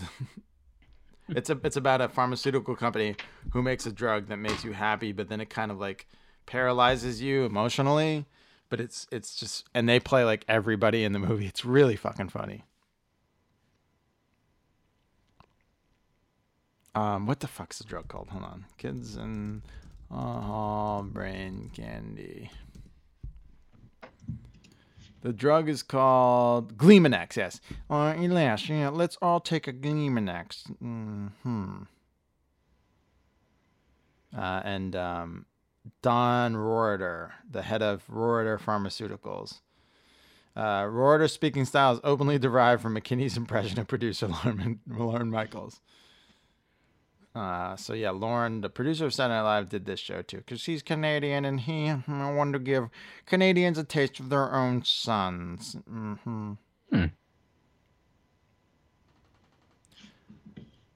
Um, a Cancer Boy makes an a, a appearance in this movie too from the final episode of the TV show. People hated the Cancer Boy. It was Bruce McCulloch in a bald cap, and he was like a, he was he he was like really, he was just a fucking cheerful smile, but he was a dick, and they thought it was like poor taste. Yeah, Uh. I do love him though. I love Kids in the Hall. I can't wait for new episodes. And Squeezer, here is your third pick. The toughest, fastest, strongest ninjas are headed straight for an incredible adventure. They're fighting an international crime ring. They're just kids. That's left the police powerless and the FBI defenseless. We should run. We should hide. We should kick their butts. Now, these three young heroes are taking matters into their own hands. Three Ninjas, rated PG, parental guidance suggested. Now playing at a theater near you. Were you Tum Tum? Uh, I would. God damn it! Did I take Knew your you joke? Go there. no, I just knew you were gonna go there. I mean, I eventually was gonna say it if you didn't, but because I thought I would have to, because I thought you'd be nice enough not to say that. But yes, I was Tum Tum. little bowling ball. Um. So yeah, Three Ninjas is the story. It's like um, it's like Seven Samurai, but different and with little kids. Which one was Hulk Hogan in? Was he in the second one? Uh, I don't know. I never saw the second one, so I did. Yeah, or maybe I did. Is that Three Ninjas Strike Back? Mm, I don't know. Yeah, Yeah, kickback. Legacy. Kickback. Knuckles Up was the third, and High Noon at Mega. Mountain was the fourth. Uh, Rocky Colton Yeah, Tum all right. I might have seen Kickback. all right. So Rocky Colton Tum Tum. Um, Oh, Hulk are- Hogan. Hulk Hogan wasn't until the fourth one. High Noon Oh. at, at Mega Mountain. Hi, that and that was 1998. Oy. That's when he was Hollywood Hulk Hogan. That was one of the Yeah. Hollywood movies he was bragging about. Ah, okay, gotcha. Whoo, big time. Now, um, the first movie was budgeted at 6.5 million and grossed 29 million. There's no budget for the fourth, but it grossed $375,805. No. Yeah. No, it can't. Uh-huh. I think they made the first movie for less, actually. At Wikipedia says 6.5 million, grossing 29, which is a hit. I got 2.5 The second movie, on Wikipedia. the second movie was a How can Wikipedia be wrong one way or the other? I don't know. The second movie was a twenty million dollar budget, only grossed eleven. Bomb. Ooh. They lost all the money they made in the first movie on the second movie. Uh, yeah, you should have you should have called it quits when you did. Look, it was cute. It's one of those movies where it's like your mom's like, "Oh, this is cute. The boys will like this." Yeah. And, and it was was it was far enough removed from Karate Kid that it was still kind of like coasting on that karate popularity and then and also like Chuck Norris movies were big. That Sidekicks movie was pretty big. Remember Sidekicks? When did that come out? Yeah. Uh. Ninety-one. I love Sidekicks. I've seen that movie a fucking thousand times. Chuck Norris was in Sidekicks. The movie's dumb, but I like it because he's having psychotic issues. Sidekicks was. Where is it? It doesn't even have a Wikipedia entry. No, it doesn't. But That's Wikipedia awesome. can't be fallible. It's Brent uh, Davis, right? Sidekicks. What's his name? Jonathan Right. Brandis, right? Googling with the right ears. Googling. I don't even. Think, I don't even think it has a. Hold on. What's his an name? IMDb entry. Jonathan Brandis. What the fuck's his name? seaQuest. Here it is. Jonathan Brandis was the kid. He was in seaQuest. He was in It. He killed himself. He was in the movie. Sidekicks. Yes, 1992. Barry Gabrewski. Ah, I was off by you. 1992. A bully teen who fantasizes about being Chuck Norris's sidekick trains in martial arts to fulfill his dreams. I love this movie. Beau Bridges. Come on.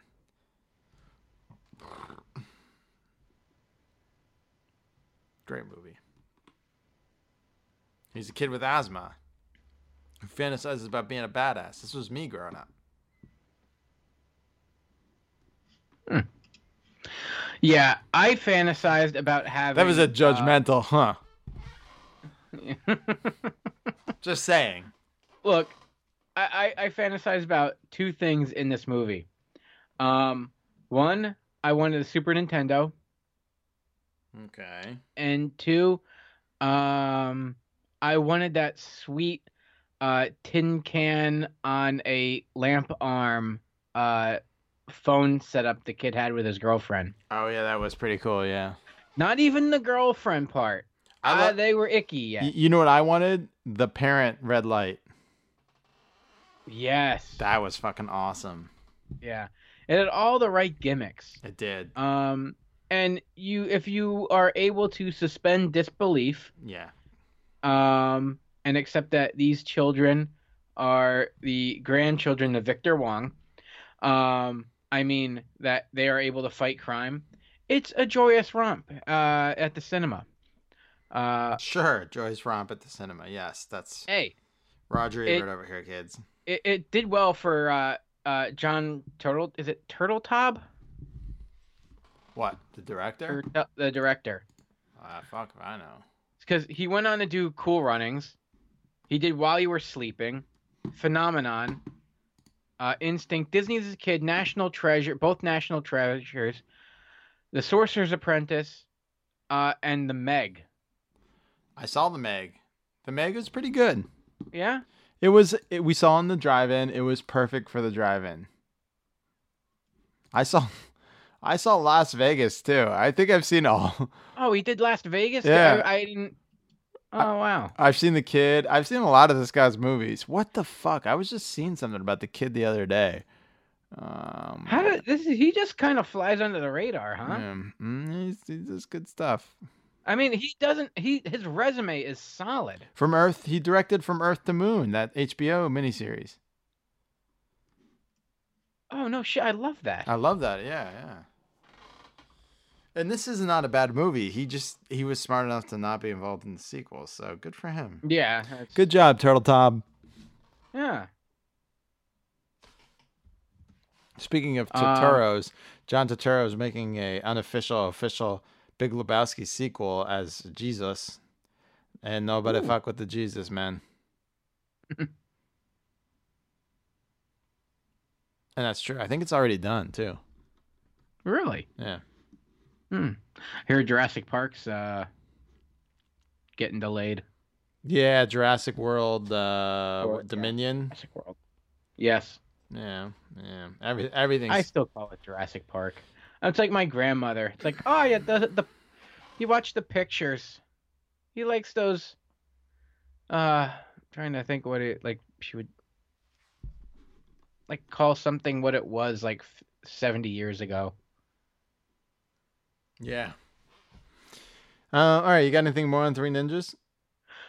Uh, no, you already plucked the gold out. What what was Three Ninjas By calling you the, Tum Tum? um, well, that and the fact that uh the fourth movie made like a hundred thousand dollars. Oh yeah. But it featured the immortal Hulk Hogan, brother. Which Brother, means brother. it was a brother brother movie about your brother brother brother. And and Your shoot brother, not your no- fake brother. There's no budget there for that. He's a working brother.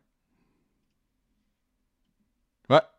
There there's no budget listed for uh, no, no, the budget's not available. Which means they lost money. But that was the movie Hollywood Hulk Hogan was bragging about in the NWO. That's why they called him Hollywood. Really? If it's shot in a back lot in Tampa, Florida, is it really Hollywood Hulk Hogan?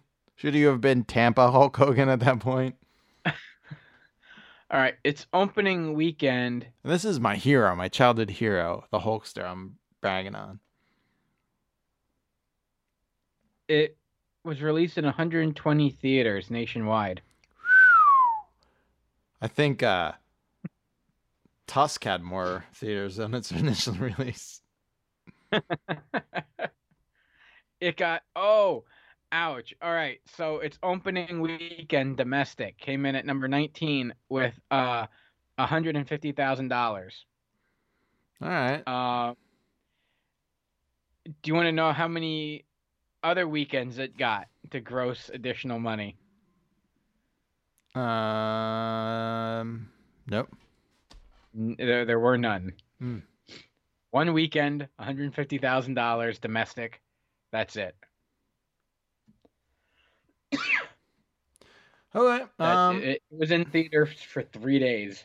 It, that's not bad. You made $150,000 in three days. right. That's more than it probably belonged, and good for them. Yeah. Yeah. I'm I'm sure that they paid the Hulkster. I don't know. You think they paid the Hulkster more than that, or Oh God, he yes. just got to say he was in movies? No, no, they definitely paid. But I'm sure WCW then paid whatever they paid him so that he could say he was in movies. So, Yeah.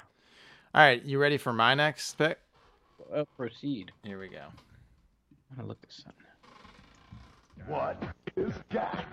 Gak is great stuff. Oozy. Gak is sexy.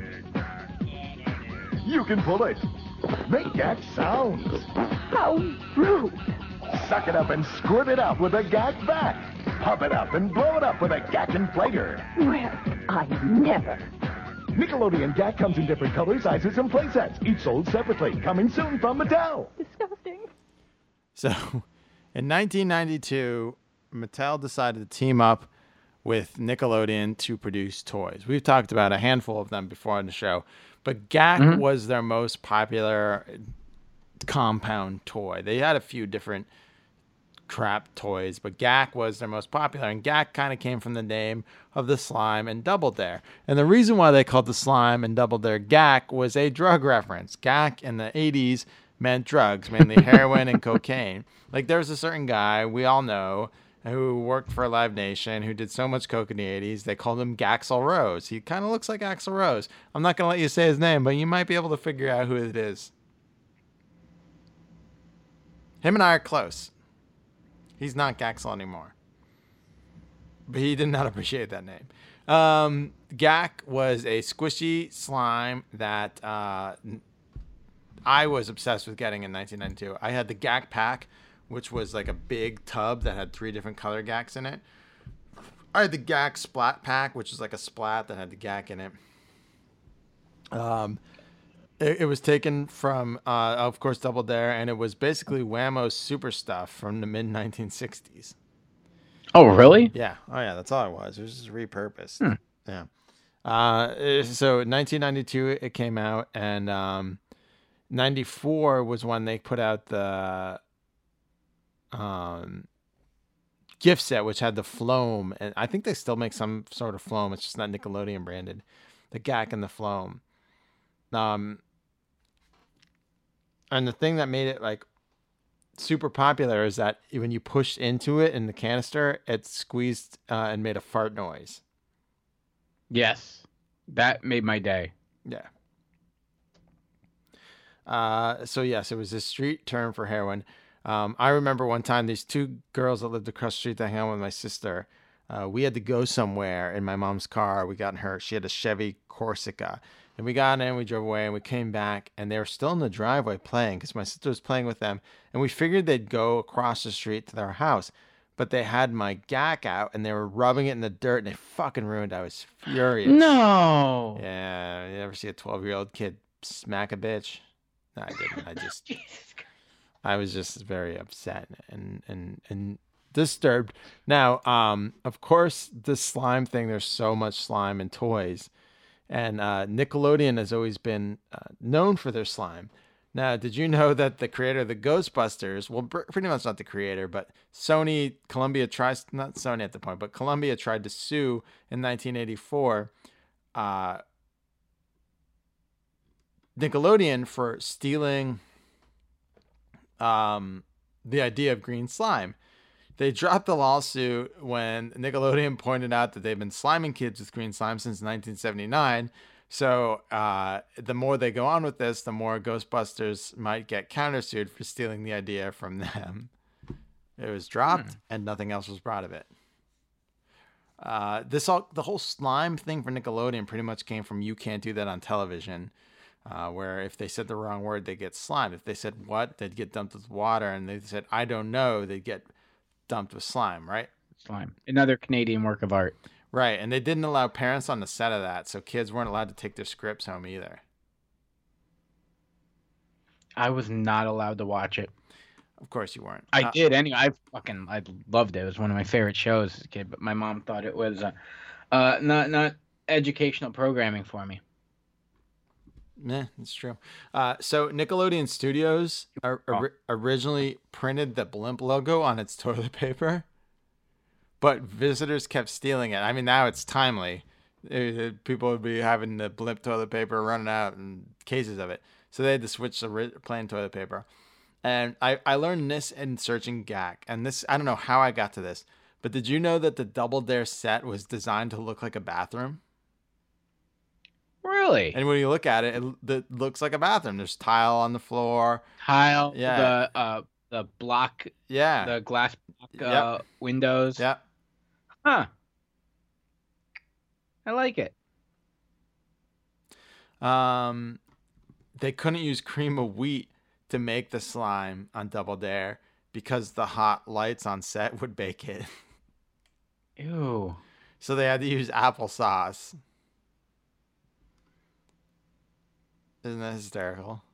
It would bake the the the um That was yeah. That was back in the day. right. The lights they're probably like at least 150 200 degrees. Oh, easily. Easily. Easily. Um yeah, that's I mean, I've got a bunch of things I I digged up. Um I just found this randomly. Uh, Little Pete's signature red hunting cap uh, and Pete and Pete was an homage to uh, Holden Caulfield from Catcher in the Rye. Really, Uh, they put there's uh, so much thought in that series I know it's genius. for a bunch of dumb kids. Like, well, you could argue now, like there's cartoons like I watch now, like I get stuff Yeah, that my kid doesn't get. Wow, that's really well done. Like Pete and Pete wasn't meant for us. No. that's an adult show. But I loved it as a kid. Yeah, absolutely. Did you know that the kids in the Midnight Society were never allowed to be shown lighting the campfire? Huh? It was always pre Is that, was that a was that a liability thing? Uh huh. Ugh. Yeah, I think Uh, we might do fire safety. I was thinking about that. I might set a fire tomorrow. Take this time away to do fire safety with the kid. Well, it's now better now than ever. All right, here, Yeah, exactly. You gotta start them early. here's your last pick. You're gonna piss off a good friend of ours by doing this pick, but I'm gonna I'm gonna let you do it anyway. What's that? You know who you're gonna piss off by doing this. My last pick? Yeah. I got two more to go. No, you did. You, you yeah, did- you skipped my third one. And I was just gonna let it go and then like pick it up in the fourth. All right. Here's your here's your third fourth pick. Well, hello there. My name, if I may present myself, is McZee. Nice to finally meet you face to face. Hmm, let's see. To go to Imaginopolis, I'll the help machine in case you have any, you know, movie making questions, etc. The portfolio, where we keep all of our magnificent. What the hell is this? This is the introductory video to uh, Microsoft's 3D Movie Maker. Ah. Uh, this was a software program that released in 1995 that allowed you to make your own animated movies on your home computer. Um, it is very rough. Uh, it, it looks it looks pretty good for the time, I guess. This was so much fun, man. Um, so you were allotted you had like actual like pre-made set pre-rendered sets and then there were a number of props you could do and then uh there are characters that you could then dress up and then drop in the scenes and animate them move them around the set and stuff like that and then the best part was you could record dialogue so you had a mic on your computer and you could record dialogue into it and then um, set triggers uh, certain points in the script and it would recite the dialogue for you and then you would save it export it as a uh, 3mm file which was a, the movie maker file and you could play it back in the theater and watch the movies that you created on your computer Ooh. Yeah. You could export them somehow but you need like a whole bunch of third party shit and this was this was 1995 96 like it you didn't just you know I think I was still using as- Windows at this point. I don't remember this shit at all. Uh, we were obsessed with this. So uh, me and my friends, my, my I didn't have this, my buddy did, but this was the house where we would have like those Oh, so this N64. wasn't this wasn't stock software. This was something you had to buy. No, you had to buy this. Yeah. Oh, okay. Um, and this was the same house where we'd get like ten of us together, and you'd have like those uh, N64 GoldenEye tournaments, you know, to like five in the morning kind of thing.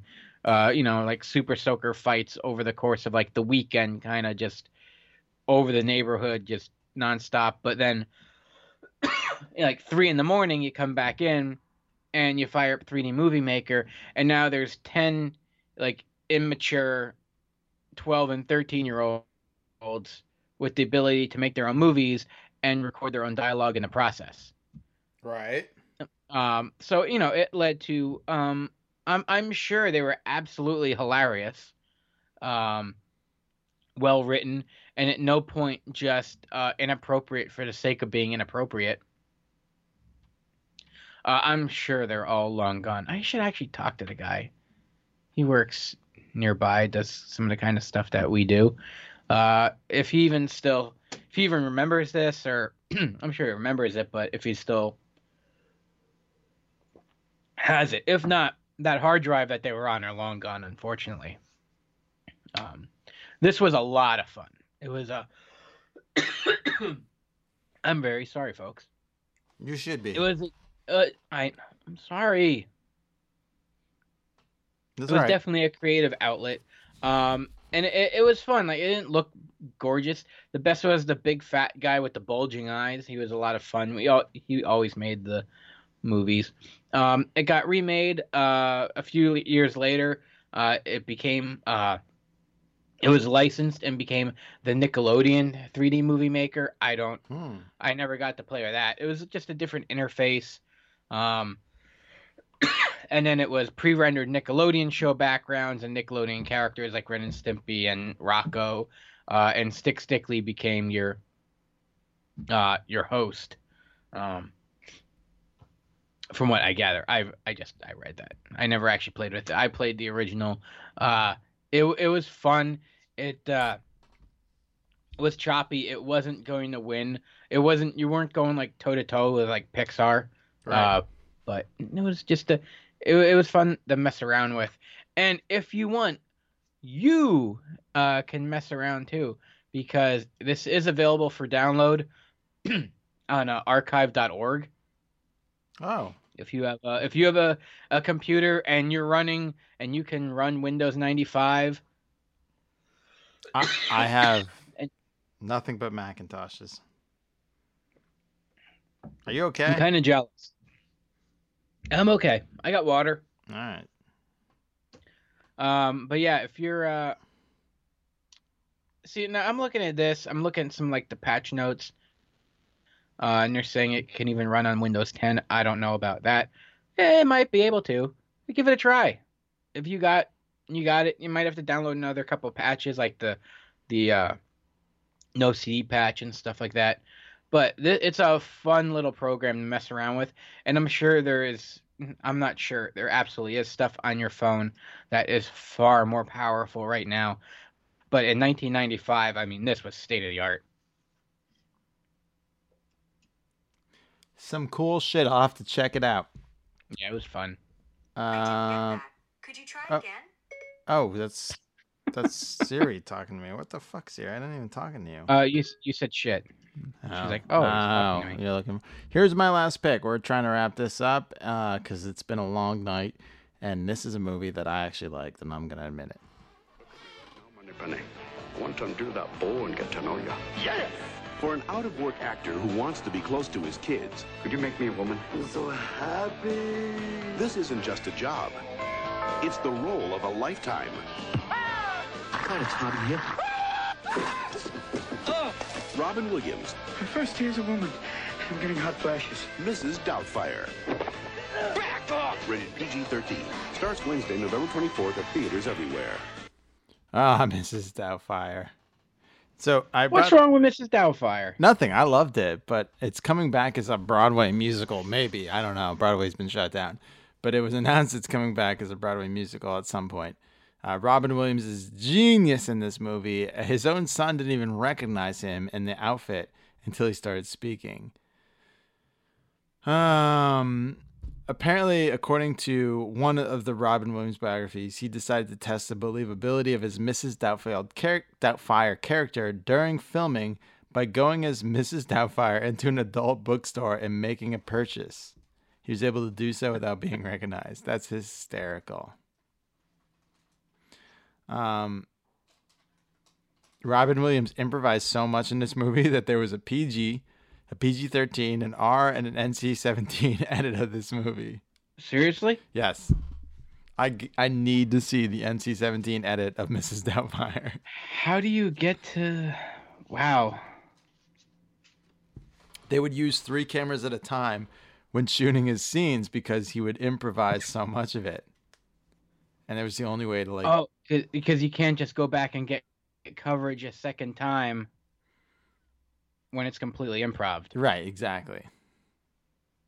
Uh, but they still shot scenes 15 to 22 times because Robin Williams wasn't satisfied until he had the scene worked out of his system. Wow. Yeah.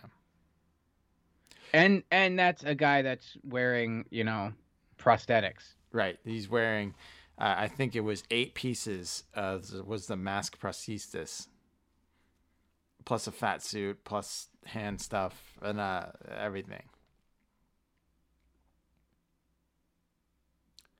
Um, the first Mrs. Doubtfire performance. Think of where this came from. Think of what comedians you might have heard, got this from. First time Robin Williams ever performed Mrs. Doubtfire was at an Andy Kaufman show at Carnegie Hall. He was pretending to be Kaufman's grandmother. Huh. Um, you know that scene where his teeth fall into the wine glass? Mm-hmm. No, none of the cast knew he was going to do that. So Oh, all the really? all the reactions in the movie you watch are genuine. There I go. Damn. He was so he was fucking genius. know. I want to go. Uh, you're gonna make fun of me for saying this, but now I never knew that. But I want to go back. Like I would love to go back and rewatch, knowing that like so much of it was just him and improv, and kind of like look for it, and like looking for it in the reactions of like the other cast. Yeah. Yeah, Chris Columbus um he he do the scene scripted two or three times and then like the other 20 times were all improvis- improvisations. And Chris Columbus called it magical. Uh, he was given free range. Uh, and it was it was genius. It's really funny too. It is. Oh, we watched the shit, and it's like the it is like the perfect family movie. Yeah, it is actually. because 'cause- you can like kids like it it's silly it's laughable but it does it is well written and it's funny um and maybe not the nc-17 version which i would like to see I would love to see an NC-17 cut of Mrs. Doubtfire. Uh, yeah, uh, this guy. maybe you know what maybe i don't because i don't know what would make that nc-17 you know Mm, it's true. What do you? Th- well, I mean, Clerks was NC seventeen in the first cut. They just had. Does robin williams strike you as someone that would expose himself for a laugh They're the. yes, uh, but he was in There go. four and a half hours of makeup each day. Oh, that's brutal Yeah. Uh, the, and the, the one i don't the, have the attention span for that the one of the songs from the, the commercials and everything. I was huge into Aerosmith back then, and "Dude Look, Looks Like a Mhm. Lady" was the song. Uh, him playing soccer on the field and everything. Um, Did Harvey Fierstein actually put the makeup on him for those four hours every no, day? No, but Harvey Harvey Fierstein uh, was impressed. Robin Williams did an impression of Harvey Fierstein on Comic Relief, and when he heard that Robin Williams would be playing a character with a gay brother, he contacted Robin to play the part. Ah, Yeah. Yes, yes, yes, and uh, of course James Bond's a great like asshole, kind of villainish. He's but at the same time, he's not. he's not. Yeah, You know, right. The Pierce Brosnan. Oh, he's so handsome. handsome. Yeah, he is handsome. He's still handsome. Um, I don't know. This is a great movie, and it's it's really funny. And I don't know why the fuck they're bothering doing it on Broadway. Uh, uh, here's something that could have really screwed up our uh, sexual uh, makeup. Blake Lively was actually considered for the role of Natalie, but it went to Mara Wilson instead. We'd really be uh, Hmm. conflicted nowadays. As Blake is. Uh, you know who was Ah, offered the role of Mrs. Doubtfire? Uh, Daniel Hillard and Stu Dunmeyer.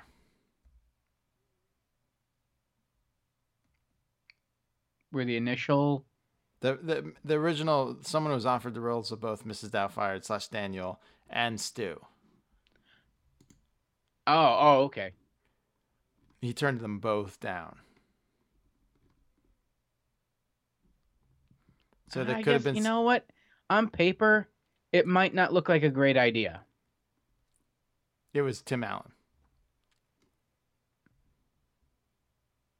Huh? Yeah, I I don't, see it. Sorry. Neither do I. Yeah, Especially since I don't see it.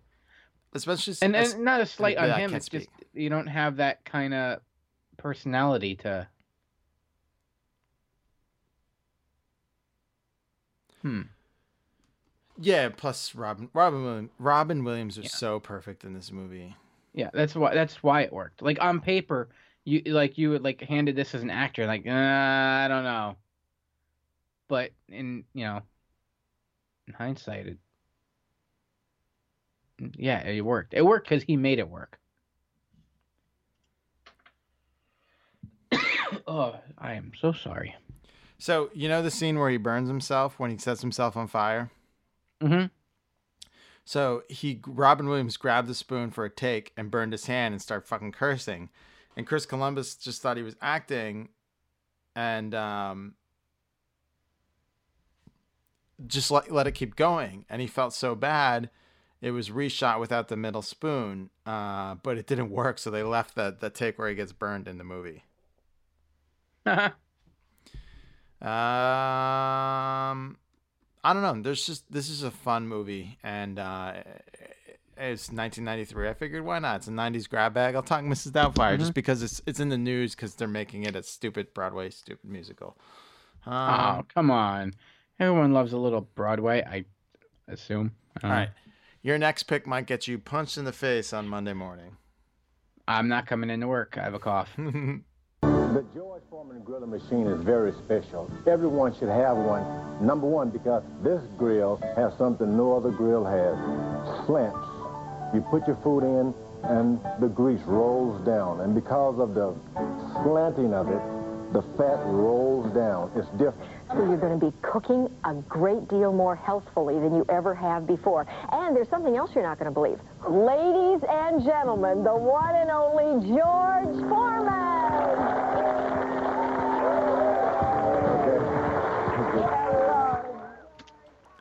You're in trouble. I know, I know, I know. But Larry, Larry I mean, would've this whooped thing, his ass. Larry's gonna, uh, just don't tell him. I, I'll admit it. This thing was a monster in the '90s. I know. I had one in college. No, it was a monster in the 2000s too. I had one in college. It, it Yeah, grilled. it was. too. It, it really did stick around. It wasn't because look, it I, s- wasn't I still just have a one. dumb gimmick. I still have one in my in my cabinet downstairs. I love it. Yeah. Well, yeah, it wasn't just a dumb gimmick that some celebrity was touting out. It, it, Um, it crossed over like the magic bullet. yes, It became an appliance that you bought for your house. it it really is like a yeah, it is a home appliance. Uh, it was, um, it it was not George Foreman's creation though. That's the thing. Now, and apparently, rumor has it it was almost Hulk Hogan who turned it down. Could have been the Hulk Hogan grill. That's what he says. I don't know how true that is. Huh. Yeah, so it wa- it was invented by this guy, uh, these guys, Michael Boehm and Robert Johnson. It was um, promoted and sold on infomercials by George Foreman, and he licensed his name to it. So people have this weird idea though that George Foreman was like out in his garage when it post career inventing grills. I don't know if you ever knew that. No. That he didn't do it. What? George Foreman didn't invent this grill? That's he a didn't. knockout. No, he was just a spokesman and licensed his name. Huh. So I I guarantee you, I did ruin someone's day there. I'm very sorry. But it has slants, regardless. Um, so that way, what you could do is it all drip. It so because the grill's slanted, all the fat drips down in this little tray. That then once you put your food on your plate, you can then drizzle that on like a nice dressing. Or use it as a um, deglazing. Ooh yeah. Yeah. Ooh, render that down. Yeah, deglaze it. To put it in a pan, deglaze it, render it down, and make a uh, a reduction with it. Ooh, that would be good. Nice fatty reduction. Yeah, I you know what's have good on a foreman? anymore. Grilled cheese, bacon's good on a foreman. Unless you're Michael Scott, then you'll burn your foot on it. Um, hot dogs are good on a foreman. Grilled chicken's good on a foreman. Everything's good on a foreman. Foreman's just great. They're great. They're great products. And now that they have like the plates that you could pop off and wash without washing them in the machine, Oh yeah, when you had to like get it in there in the sink and you're like scrubbing trying to get it at it, and then you're worried that you didn't let it dry long enough and you're gonna electrocute yourself. Yeah. because Yeah, you know you had it in the tiny uh, one bedroom kitchenette apartment in New York City. Yeah. very likely to burn the place down. But Yeah. yeah, But I mean, and that was it, that's it was perfect for that. Like when I was in my first apartment, I had no room. There was uh I and I didn't trust to actually even plug in the stove. The wiring is so shady. So yeah, I just I lived, you know, off this thing. And I I had the smaller one that could fit like two hamburger patties or something on it. Um and eventually upgraded uh to a a slightly bigger one. But I mean, they have every shape and size, and it's just it, it became a, a monster uh, of itself. I forgot. I had somewhere. I had the numbers written down. Like they made yeah, there was a lot of different versions Over- of the Foreman grill. There was an outside version that stood up. There was the indoor stand up. There was the, I this was size, that size. It, and they they it was it was basically sized by burgers. How many burgers you could put on? This is the two burger version. This is the four burger, the six burger, the twenty seven burger version. They were it was that's how they sold it. We officially blew it. It's midnight. I was trying to get you wrapped up. And You said we finished sorry. today, but you Sorry, were I was looking for. so you were you were in lost in some 15 world there talking about versions of the Foreman grills. Uh, over the course of 15 years, they sold over 100 million of these things. Damn. Yeah. And uh, I probably am like at least seven of them. You, you don't Foremans don't last for life. They're very disposable. Yeah. I'm I'm part of the Well, problem, people. I understand that. So, all right. So I'm, I'm just reading verbatim here. He was paid 138 million dollars in 1999 um, to continue uh, the rights to, to buy him out, I guess, because before that, he was making 40 percent on the grill. Damn. He was making four and a half million dollars a month. Look at him. Good for him. Yeah. Good for him. Don't don't tell Larry. Don't tell Larry. Well, this was a fun show. Larry doesn't have a grill. If he did, I'd buy the Larry grill. You should have invented a grill, Squeezer. What the hell are you doing doing a podcast with me? Sorry. This was a fun 90s grab bag. Yeah, we're kind of out there and not completely in it, but you know, we're dealing with a lot of shit and we sure you are we're sure you are too. And we hope that we can be here for you to get through this. Uh, our schedule's very lax. There's no reason why we can't get the next show done early next week because everything kind of fell away. Uh, right? I mean, it's kind of like we Yeah. got nothing. Yeah. Um, there's some orders for out here. create work for us to do. I gotta get out. Yeah, we're uh, if we get quarantined, we're gonna do more than one show a week because um, it'll Yeah. be fun. Why not? And uh, hopefully that doesn't happen. Hopefully you just get our weekly show. Check us out. I, I'm posting our arcade one up interview this week. I got it cut. I just gotta export it and and post it with all the information on the latest uh, arcade cabinets and what's coming out soon from Arcade One Up. That's from Toy Fair um, 2020. Uh, until then, listen to us next week when we have more Rad Years podcast. I'm RK. I'm squeezer. We'll talk to you next week. Stay safe and wash your hands.